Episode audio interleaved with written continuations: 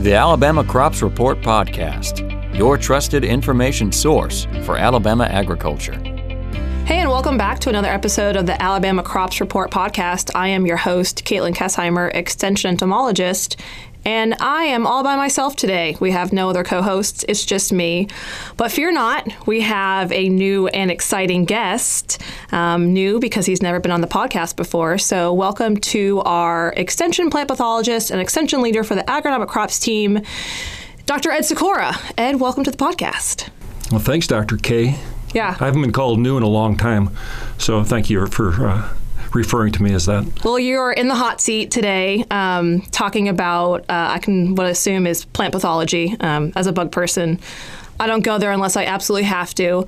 But before we get into diseases, I want to ask you something we've been asking our guests the last couple episodes. Um, if you could tell our listeners a fun fact about yourself so they can get to know you. Back in the 80s, I lived in a trailer park up in Bondville, Illinois. It was a small community, but I was known as the tallest man in Bondville for five years. Even the I was mayor of Bondville. you were mayor of Bondville, Illinois, in the eighties. There is a rumor, but that's a that's a fun fact and good claim to fame. So, yeah. as the tallest man in Bondville, did you have like, you know, extreme responsibilities? Did you have to get everything off the top shelf for people? I have to clean off the uh, roofs of the trailer park. Okay. We lived in mobile homes and. And did you get like free rent for that or anything? Tomatoes from my neighbors. Okay. Yeah, that's not a bad deal. I'd take tomatoes to get stuff off trailer park roofs. Also, I was not bitten by the German Shepherd I used to. Oh. So the, the dog knew that you were the mayor and not to be messed with? Yeah. I was pretty tall.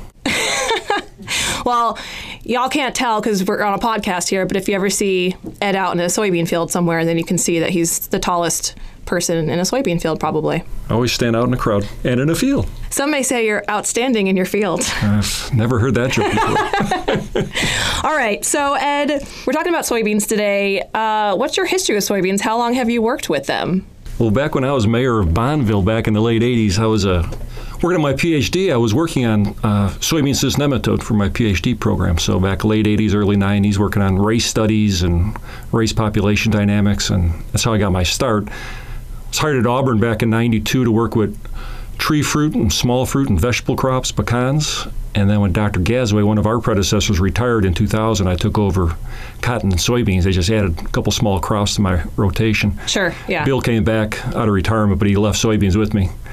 And I've had it ever since for about 20 years now, I guess. But uh, Nice. Uh, and how was that switch from tree fruit and you know, specialty crops to major row crops like soybeans and cotton? It was interesting because uh, uh, yeah, the, the, working with tomatoes and peach growers is one thing. Working with row crop producers is just a it's just a different animal in a way. Well, you can't eat your research as well. No, I yeah. used to tell graduate students during my class that it's always work with a crop that you could take home and eat. Yeah, that's why I started in sweet corn because you can't eat field corn. There you go. I've seen you in a sweet corn patch a few yeah, times. it but, uh, happens. Uh, cotton does not taste very good. Nope, and uh, soybeans, no. No. no.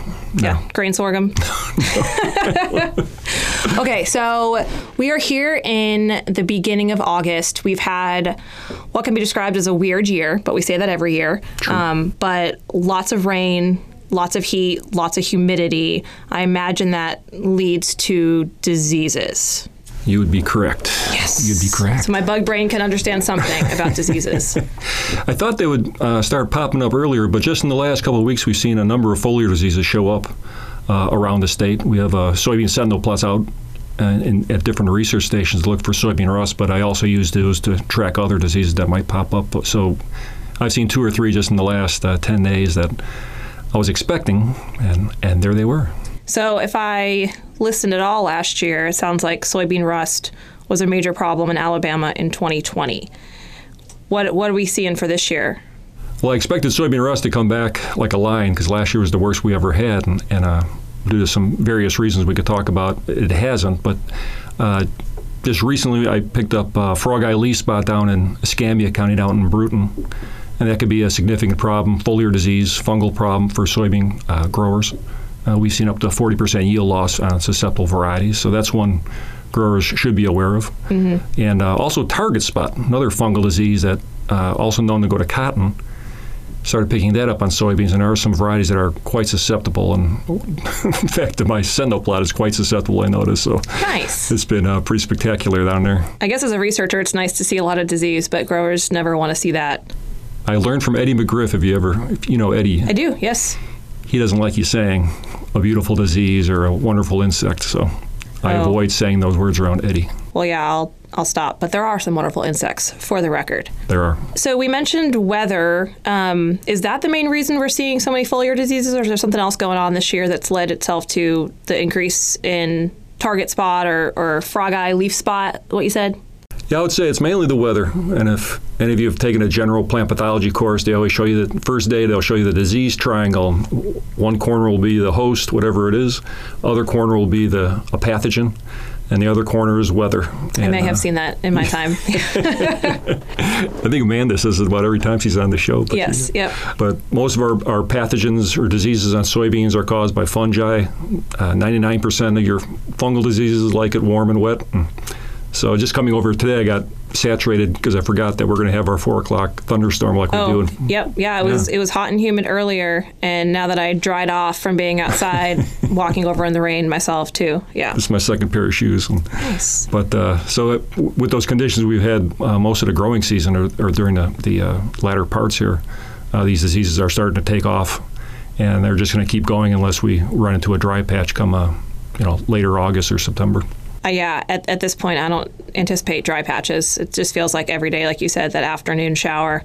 Um, and in some places, just getting hammered with rain. Other places, just slightly hit with them. Yeah. So we mentioned foliar diseases. What about any other ones, such as root or stem rots? Because I know those can certainly lead to, to headaches and yield loss. Well, I got a, a text from Tyler Sandlin up in North Alabama with uh, showed me some images, but he goes, "Is this sudden death syndrome, which is one of the best disease names ever? say, that's amazing and also very ominous. sudden death syndrome or SDS, Yes. uh, which has its own problems. Yes. But uh, he had uh, showed me some pictures of plants that were interveinal browning, yellowing, necrosis, and those are symptoms of sudden death syndrome, which is a soil-borne fungal disease. I like to call it, it's more of a Yankee disease. We see used to see it up north, north central region. They just they I fear take it. offense to that as a Yankee myself. That's all right. I'm from Chicago, so Yeah. it's okay. It's all right. Um, but down here, when I when I first saw it back in the early '90s, I, I got all excited about it and contacted some of my older colleagues in neighboring states, and they said, "No, no, that's a that's a good sign." I go, "What are you talking about? It's it's sudden death syndrome." They go, "No, that just means there's a lot of moisture in the soil, which is good for the crop, which means they'll probably have yield busting uh, a crop this year." So So is it isolated then? Is the plants that have that syndrome they are they're suddenly dead, as the name suggests, but the rest of the crop it's not super widespread within a field? That's correct. In Alabama, we, we'll, we'll see it occasionally up in, usually in North Alabama, just in a few patches in the field. Uh, up in the north central region of the U.S., you might see it across a whole field. So it is a major problem up there. Uh, but down here, we just see it occasionally, maybe every three or four years. With years like this, where soil's saturated, it will kill those plants in that patch. But usually, it's a, it's a good sign for the grower. Okay, cool. Well, what what can growers do? So we're talking about the weather and, and it's right for disease and the disease triangle. So what do you suggest growers do in terms of disease control for any of these stem, root, or foliar diseases in soybeans? I think for as far as the stem and root diseases, um, there's not too much you can do. Just realize you have the problem, avoid areas if you can. But uh, you're mainly going to be targeted for soybeans, and uh, you're going to be targeting the foliar diseases such as frog eye, target spot, and, then, and if soybean rust starts to build up, um, that's another one. But typically, uh, a fungicide application at the R3, the R4 growth stage, uh, try and get get that on before the disease shows up, before a tropical storm shows up. Um, and that will give you about three weeks protection. Use a, a good product, um, uh, some of the products where you have a combination of, of uh, chemistries with good. I would say stay away from the straight strobilurin type fungicides because we have detected uh, frog eye resistant uh, populations resistant to the strobilurin. So go with uh, mixtures of compounds. But if you spray about R3, R4, that should get you through the season without and protect your yields, especially in a year when we have good uh, you know high prices for most of these commodities. It's a good year to protect your crop. Yeah, we've had um, one of our co-hosts, Adam, and we've had a few guests talking on about the the prices and, and economics this year, and so it is a good year to maybe pull the trigger on some of those fungicides if you think you need it because it'll pay off at the end. Yeah, exactly. Some years when it's hot and dry, I say, oh, you might want to hold off and you know save that 20 bucks per acre you're spraying Sure. on fungicide because you don't need it. But this year, I would say you, you need it, and it's a good year to protect your yields, and that's what you're trying to do. So we've been talking primarily about soybean, but I know that you have statewide responsibilities for tree fruits, small fruits, vegetables, and corn in addition to soybeans. And so any other major disease flare-ups that growers need to know about in any of the other crops that you cover. One I'd be concerned with, and I, I got some information from Eddie McGriff and uh, uh, Andy Page and Tyler, but there we found southern corn rust up in Lawrence County, up in North Alabama. Uh, past week, I was a pioneer rep who found it, and I've been finding it in South Alabama, and most of the crop in South Alabama is kind of winding down, but I'm not sure where the crop is in North Alabama. And if that disease gets going in a in a field uh, early enough, it could really rip up the, really dampen down the, the yield. So, growers that are, if in North Alabama, that might be a tasseling in early reproductive stages, scout your fields, see if southern rust is, how widespread it is in that field. You might want to consider a, a mixed compound type fungicide to protect those yields as well. And if I know you, Ed, I know that you'll put an article in our Alabama Crops Report newsletter, which is probably going to have some great pictures of southern rust and corn and maybe some recommendations for growers that they can refer to. Yep, there's already, I wrote up an article over lunch just before to come see you, Dr. K. Right? Yeah. and uh, on, on the southern rust situation. And uh, if you go to that site, you could it, there's a link to uh, a fungicide efficacy table that I work with with some of the Midwestern pathologists. Also, there's an article on soybean rust there. And uh, also on some of these other soybean diseases I mentioned, but uh, that's a great uh, that newsletter. I try and get my information out there, and that's one of the better ways for me to get information out to the extension agents and to the growers.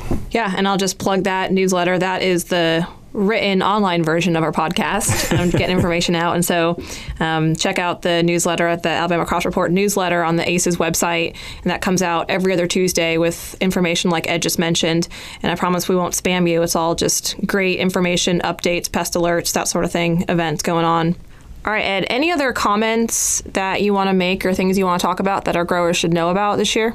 We're not concerned with soybean rust this year compared to last year, but I did pick it up in kudzu patches in South Alabama last week in four different counties. So it's it's developing. It's building up a bit on kudzu, but it's still very low levels.